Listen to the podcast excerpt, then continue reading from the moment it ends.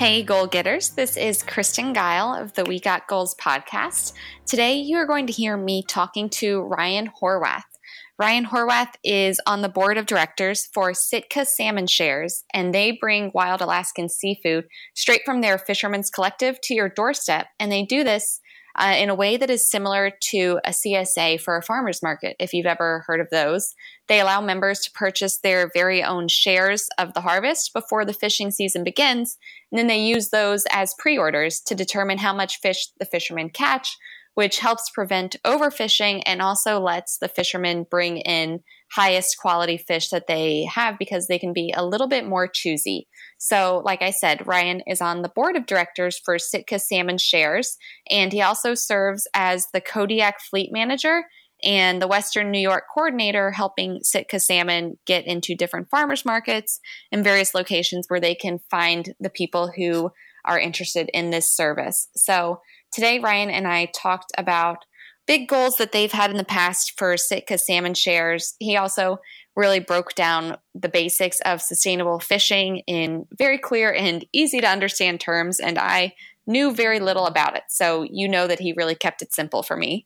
Uh, he also talks about how consumers can support sustainable fishing, uh, why transparency is having such a moment, especially in the Midwest, and why people are becoming much more informed about where their fish come from and finally, he sort of breaks down the difference between farmed fish and wild caught salmon. And a lot of those differences I had no idea about. And it was really shocking to hear him say uh, what we can see coming up from the FDA in terms of what they're allowing genetically modified fish to be sold in our grocery stores. So listen for that. And then finally, if you were a person on the internet in the past couple of weeks, you maybe saw the fish tube video uh, that shows fishermen uh, getting in the river and shooting these salmon up this pneumatic tube and across the dam and set to a variety of songs. And it was a great meme. I highly encourage you to look it up if you have not seen it yet. I'll link to it in our show notes. Uh, but I asked Ryan about the fish tube to get his official expertise on it. So enjoy this interview with Ryan Horwath of Sitka Salmon Shares. Oh, and one more thing. If you are in the Chicago area, you might have a chance to participate in a contest that Sitka Salmon Shares is running. They are doing a recipe contest. You can find out more about it on their website, sitkasalmonshares.com. But basically, all you need to do is email your complete wild Alaskan seafood recipe to recipes at sitkasalmonshares.com complete with ingredients and instructions. It's got to be an original recipe, uh, just one entry per person, and they'll select five finalists. Uh, and I am one of the judges. So make me a really great salmon recipe and I might try to make it myself. And if you win, you'll be invited to join the fishermen on an all expenses paid trip to Sitka in the spring of 2020. So look for that. Come up with the best salmon recipe you've got and enjoy this episode, goal getters. I'll I'll be on the road, I'll be back. I'm just reaching for a goal. So don't be upset when I'm Hi, everybody, and welcome to We Got Goals. Uh, we talk to high achievers about their goals and their goal setting process. I am Kristen Geil, and today I'm speaking with Ryan Horwath of Sitka Salmon Shares. Ryan is the Kodiak Fleet Manager, and he's also the Western New York coordinator for their farmers markets. How are you, Ryan? I'm doing good. Good. Well, thank you so much for coming on the podcast today. Um, I got introduced to you through a very interesting email that I got in my inbox a few weeks ago asking if I wanted to be a judge in a salmon recipe tasting contest. And I've never said yes to anything so fast in my life. I was honored that somebody would care about what I thought about salmon recipes. Uh, and then once I realized it was for Sitka salmon, I was like, oh, wow, I actually know a lot of people in Chicago who use this service and who really love it. So I was so excited to be connected with you. Yeah, no, it's a it's a great company to be a part of. Uh, Ryan, could you tell me a little bit about Sitka Salmon Shares and the work that you guys are doing with Alaskan seafood? Sure. So, um, so Sitka Salmon Shares is bringing fish that was um, usually hard to get um, to consumers directly, right to their door. And um, for me as a small boat fisherman, it's been it's been life changing. Um, not only because I, I joined the company uh, in a few different capacities, but also because um, it's it, fishermen in Kodiak and Sitka, our way of life is changing because we're getting a higher price, and um, the consumer is not paying tremendously uh, much more than they would normally, but um, we're taking better care of our fish and we're getting a higher price at the dock. Amazing. And how did you come up to be in the fisherman business? So my my story is um, kind of interesting. I had an uncle that fished in Alaska, and I grew up in Western New York. And he would he would drive down after a king crab season with all this king crab, and he would drive down from Alaska. Yeah, he would he would drive all the way from Kodiak, Alaska, down to um, Rochester, New York. Oh my god! And he would yeah, he could do it in three days. It was pretty amazing. He was, that is uh, a long haul. Pedal to the metal, and he'd come down, and all the adults would gorge themselves on king crab because it was the king crab capital of the world at that time. Yeah, and that was sort of my first introduction to seeing how things are changing. Because now you don't even have a king crab fishery in Kodiak; like they are totally just barely surviving. So, and is that um, because of overfishing, or what's caused that? So the, the fishermen will say that the scientists didn't manage it well, and then the the scientists will say that they overfished it. Um, there's a few things that happen, and there, there's there wasn't that much cod in the 70s, and now there's a lot of cod, mm-hmm. and there's a lot of other predators that weren't there before. So there's there's always a state of flux going on in the ocean, and so to say what exactly it was um, could be argued for the ages, mm-hmm. but uh, we just know that everything's changing. And that's one of the reasons that Sitka Salmon Shares is such a, a great idea because the people who are members can sort of pre order their shares of the harvest before fishing begins. So the fishermen won't overfish, and that sort of determines how much they catch, right? Yeah, and that's that's huge for us because the old model was we would as fishermen we would go out and catch as much as we can, we'd get a very low price, and then hopefully the processors could find a market for it. Mm-hmm. A lot of times that would go over to another country, get processed using you know questionable methods, and um, sent back over here for low prices.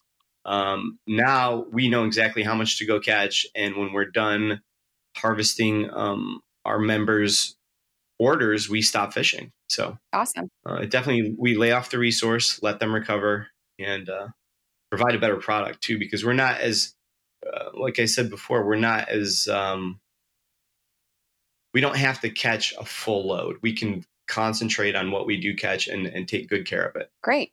Well, I want to come back to that for sure later on, talking about how you guys get that high quality and more about the basics of sustainable fishing. But let's start off with one of the first big questions we ask everybody who comes on the podcast. So, what is a big goal that you've had in the past? Why was it important to you? And how did you get there? Well, uh, getting our fish and our story from Alaska down to my friends in the places I grew up. And so actually Salmon Shares is helping me do that. I tried to do it on my own and it was just um, just mm-hmm. too hard, especially at the time. There wasn't this great food movement that's going on and there wasn't as many consumers that cared about where their food came from. So I kind of feel like uh, the timing of, of, this whole thing and meeting Salmon Shares um, was really instrumental in making that happen. Let's start at the beginning. Can you sort of explain to me as if I was probably a 10 year old, I think would be a good thing to aim for. Uh, tell me about mm-hmm. the basics of sustainable fishing, sort of the history of commercial fishing and how it's changed in recent years um, to the landscape that it is currently. Yeah, so one of the oldest methods of catching a fish is a hook on a line, and that's been done for centuries. Great. I'm following you. Yep. Perfect. so that is the way we fish. And that to me seems like a long term sustainable way of catching these fish because they say that we catch one out of five fish that are down there using that method. Some of the differences in the way um, industrial agriculture and fishing has has influenced the fishery is that they use these giant nets now, which catch everything in their path, and then they're sorted out, and a lot of there's a lot of waste involved. Mm-hmm. Um, every method, even those big nets, they have sensors, they have cameras, they can they can do it more sustainably than they are doing it. But the pressure to to catch a lot at a low price um, really is, is the problem. You know, it's not really about um, how you're fishing, but it's who's fishing. Mm-hmm. And then, what are some of those you know dangerous consequences that happen with those big industrial fishing and catching all of that waste um, and overfishing. What how does that affect the rest of the ecosystem? So we don't know actually all the all the, the repercussions of that. That's scary. right. We, we we know very little about the ocean. We know more about the moon and, and Mars even at this point than we knew we do about the ocean. So one thing that's for sure is that it just wipes out indis- indiscriminately. It just destroys everything in its path. And we don't know how long it takes for those ecosystems to recover. Yeah, that is terrifying. Uh, just not knowing those consequences and, you know, just sort of barreling through and doing what we think is most cost effective or most convenient or the best for getting the most to the most people. That it's really scary. Yeah. And that's um that's that's a consequence of um, you know cheap protein and and this this concept of you can have whatever you want whenever you want. Um, this you know taking into account the seasonality of of fish runs for the wild stocks, um, which the Sitka Salmon Shares members are very um, open to. They understand, and that's why you can't get every single fish you want every month of the year. I think eating seasonally is is going to be a, a topic um, that we need to revisit and, and is something we should focus on because that's a way to lay off the resources and let them recover and and go through their natural cycles. So yes, we talk about eating seasonally a lot on a sweatlife.com and you know, we'll do seasonal produce guides and like what you should be cooking during the fall and during the spring. But I honestly didn't realize until very recently that the same thing applied to salmon or to cod or to other wild seafood. Can you give us a little bit of a rundown of like what the right season is, like what people should be thinking about if they want to make a change in their eating habits and eat seafood more uh, seasonally? Yeah, so so salmon run in the summer. Oh, that's okay. that's their primary um, spawning times. So there is fisheries for king salmon during the winter, but they're usually pretty small. Mhm. Um, the way we handle our fish on board and the way that we freeze them really fast gives us some flexibility because we freeze them and we capture that freshness sometimes 45 minutes out of the water. So Wow. um, yeah so so that gives us a lot of you know modern technology really helps us to have uh, kind of a buffer so that people can have a little more variety throughout the year. But generally um, you're going to get your salmon in the summer. Uh, cod is generally caught in the winter. Mhm. um, you can catch them all year but when when people switch gear types uh, they usually harvest this these giant runs of salmon um, in the summer. In fact i think bristol bay had another record year in some areas millions of pounds of of fish Oh my God. uh, again. So it's funny. Uh, there's also around the corner on the Alaska Peninsula, um, there was a, a record, you know, shortage of sockeye salmon. So it's it's there's definitely a lot going on in the ocean, and it's important to to recognize that and be flexible in your eating habits. Um, if one species is more abundant than another, it's important to uh, be flexible and try to focus on what's what's in season and what's what's doing well. Well, and you were also saying earlier that because your fishermen only catch as much fish as they have those shares or those orders for, you guys are able to be a little bit more discerning when it comes to quality, right? Absolutely. So when I go fishing, I, I jig fish for rockfish, and I know that our members have pre-ordered, you know, um, X amount of pounds, and once we get, even from when I catch the first fish, I know that we have that much to catch. So I slow down, and I'm not trying to load the boat. I'm just trying to make sure that every fish that comes on board is the best one Mhm. that our members are going to get, and that's what the rest of the fleet does as well.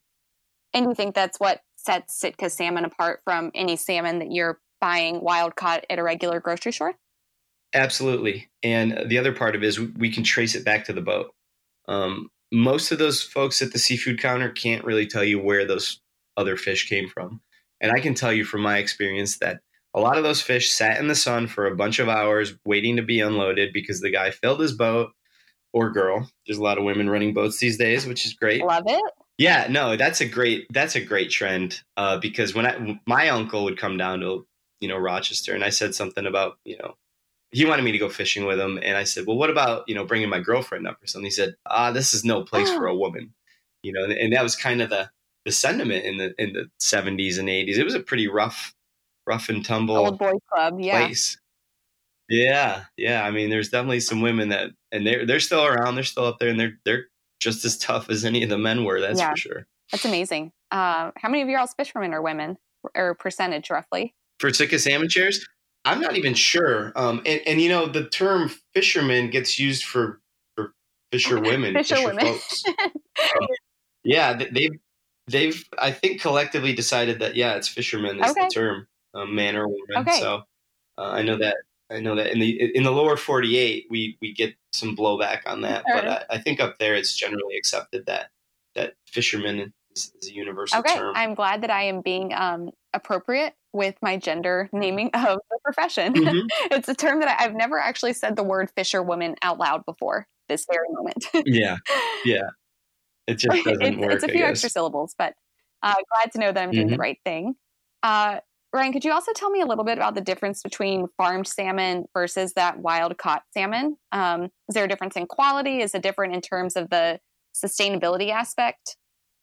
So the the first thing is um, the coloring. They have to add color to the feed to get the flesh the desired color. Which, in my opinion, you should. Would they add color to the farmed salmon? Yeah, generally you'll see Cool. you'll see color added on the label, um, so they can get it that nice that nice red color, which happens naturally with the with the wild stocks. Um, Oh, weird. that's the first difference, and then the second would be a lot of times they're full of antibiotics to to to ward off the parasites that are naturally going to attack these huge concentrations of fish that um, you know they're all cooped together in a net pen uh, as many as they can get in there. Uh, and so n- normally the wild fish will not have those issues because they're out you know swimming by themselves a lot of times or Mhm. more more sparse schools. So that's another issue is uh, antibiotics in the fish. And then the other one is uh, this genetically modified fish which is going to be legal to consume for the first time in the united states um, with limited labeling. So the fda passed that um, it's okay for us to eat genetically modified farmed salmon and that's that's frightening to me. Um, and especially since we have this great wild sustainable stock that's been going on for you know, hundreds of years and uh, we can keep going with it if uh, we keep things like pebble mine uh, that's a big issue. And, and what um, is that? Pebble Mine is is a uh, copper and gold mine that wants to go in at the headwaters of Bristol Bay. Um, the big problem is uh, they, they could do it in a way that doesn't impact the salmon runs, but historically that has not been the case. And so we just say err on the side of caution and, and let them find another place to go mining. But big business has uh, really stepped in, and the EPA just you know got rid of some uh, Obama era um, restrictions on that, and so so they're closer than ever to being able to go through with this. So it's frightening. Scary. Let's talk a little bit more about the consumer because you touched on something earlier that I think you hit the nail on the head. Um, consumers right now are really into transparency and knowing exactly where their food comes from, what went in, who even like who caught it, who raised it. Is that transparency something that is a big value of Sitka salmon? And how do you guys work to educate the consumer? Yeah, absolutely. So that's that's another um, thing that I've been working on with. Um, we're trying to implement technology that can trace fish back to the boat. And for me as a fisherman, it's really important because I treat my fish really well. But I do know some other fisher folks that do not, and uh, I really want to separate my fish from theirs. Um, from a regulatory standpoint, you know, people lie about where they fish, and sometimes they overharvest in one area and then um, say they caught it in another area. So we like to really, I, I, think we should just put it all out there and see who's catching what and where and when. Um, consumers are, are now more receptive to it because they can see that there's so much illegal, unregulated, and unreported fishing going on. There's stories every other week about you know slave labor ships in, in, in Southeast Asia or or the Indian Ocean that have uh, captured folks and made them work for months on end in terrible conditions just to go offload to a barge that gets um, sent somewhere else. And uh, yeah, it's frightening. Um, and what you also just said was about how the government, the FDA, is going to allow GMO, genetically modified salmon, uh, with very minimal labeling. Do you have any advice for consumers as to like what labels they should be looking for or signs that their salmon was caught, you know, ethically and sustainably? Yeah, I would say ask the folks at the seafood counter okay. um, where the fish came from. If they could trace it to the boat, that would just reinforce our whole mission because we can trace ours back to the boat. Um, generally, the big players cannot.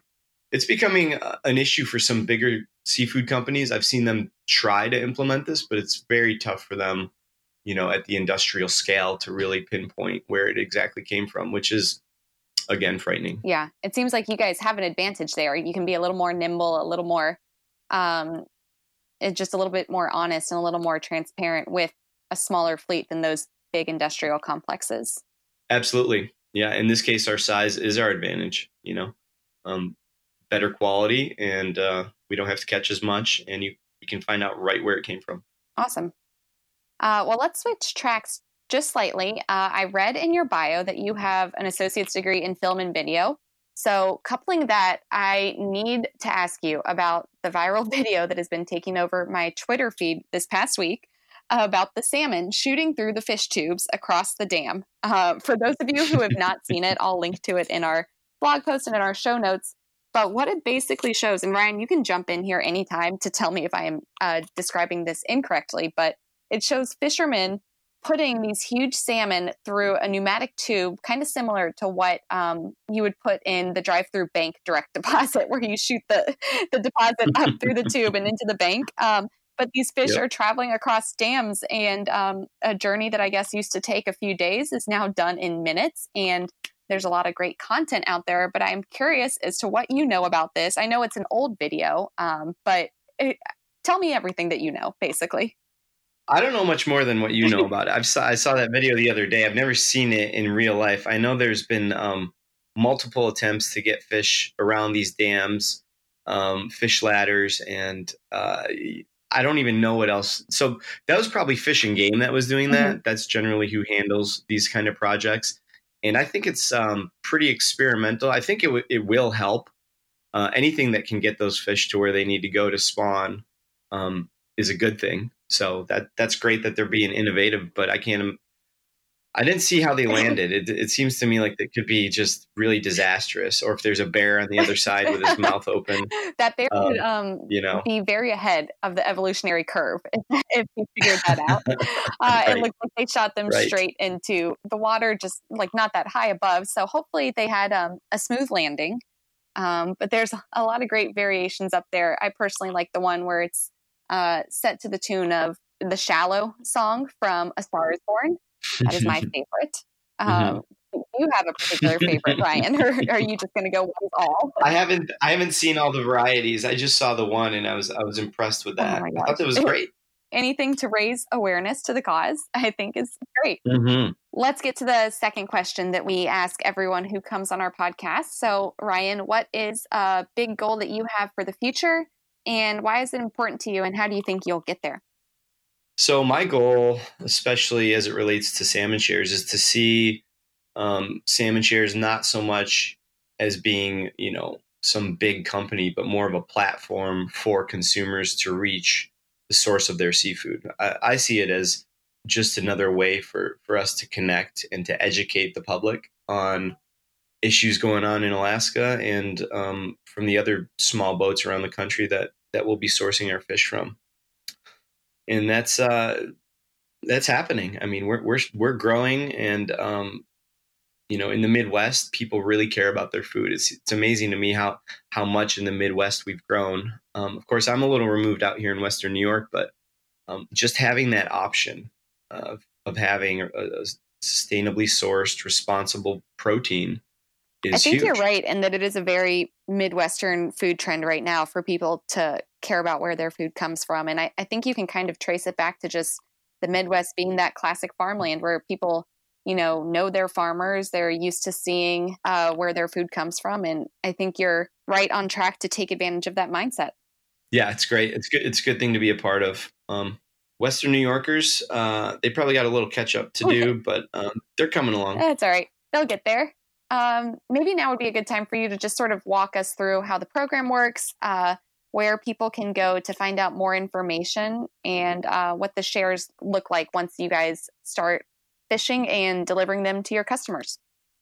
Yeah, so basically, consumers or anyone interested can go on sitkasalmonshares.com and check out what share uh, best fits their needs. There's also a YouTube site and a Vimeo site um, that show how we're catching the fish, when we catch them, why we're doing it. Um, they're all full of informative videos, how to cook them. We have a boat boat deck cooking series that's on there now. It's pretty oh, entertaining. Oh, so fun. Yeah, and so so basically, a consumer gets on there and they, they can see that we ship generally April through December. Okay. And they can choose what size share they want and what variety of fish they want. Okay. Every share has a different mix. Um, we have one that's all salmon. That's the original salmon share that started the company. And then we moved into whitefish like halibut, black cod, gray cod, and some of the black bass, which I catch in Kodiak. Um, and then there's um, a mix of all that stuff, and, and including uh, we have spot prawns and the occasional random sale of crab or whatever else we caught that was in season and was in high abundance. Mm-hmm. Um, that, that, gets offered to our members first, and then if, if it makes it past them, which it usually doesn't, then we we open it up to the general public. Nice.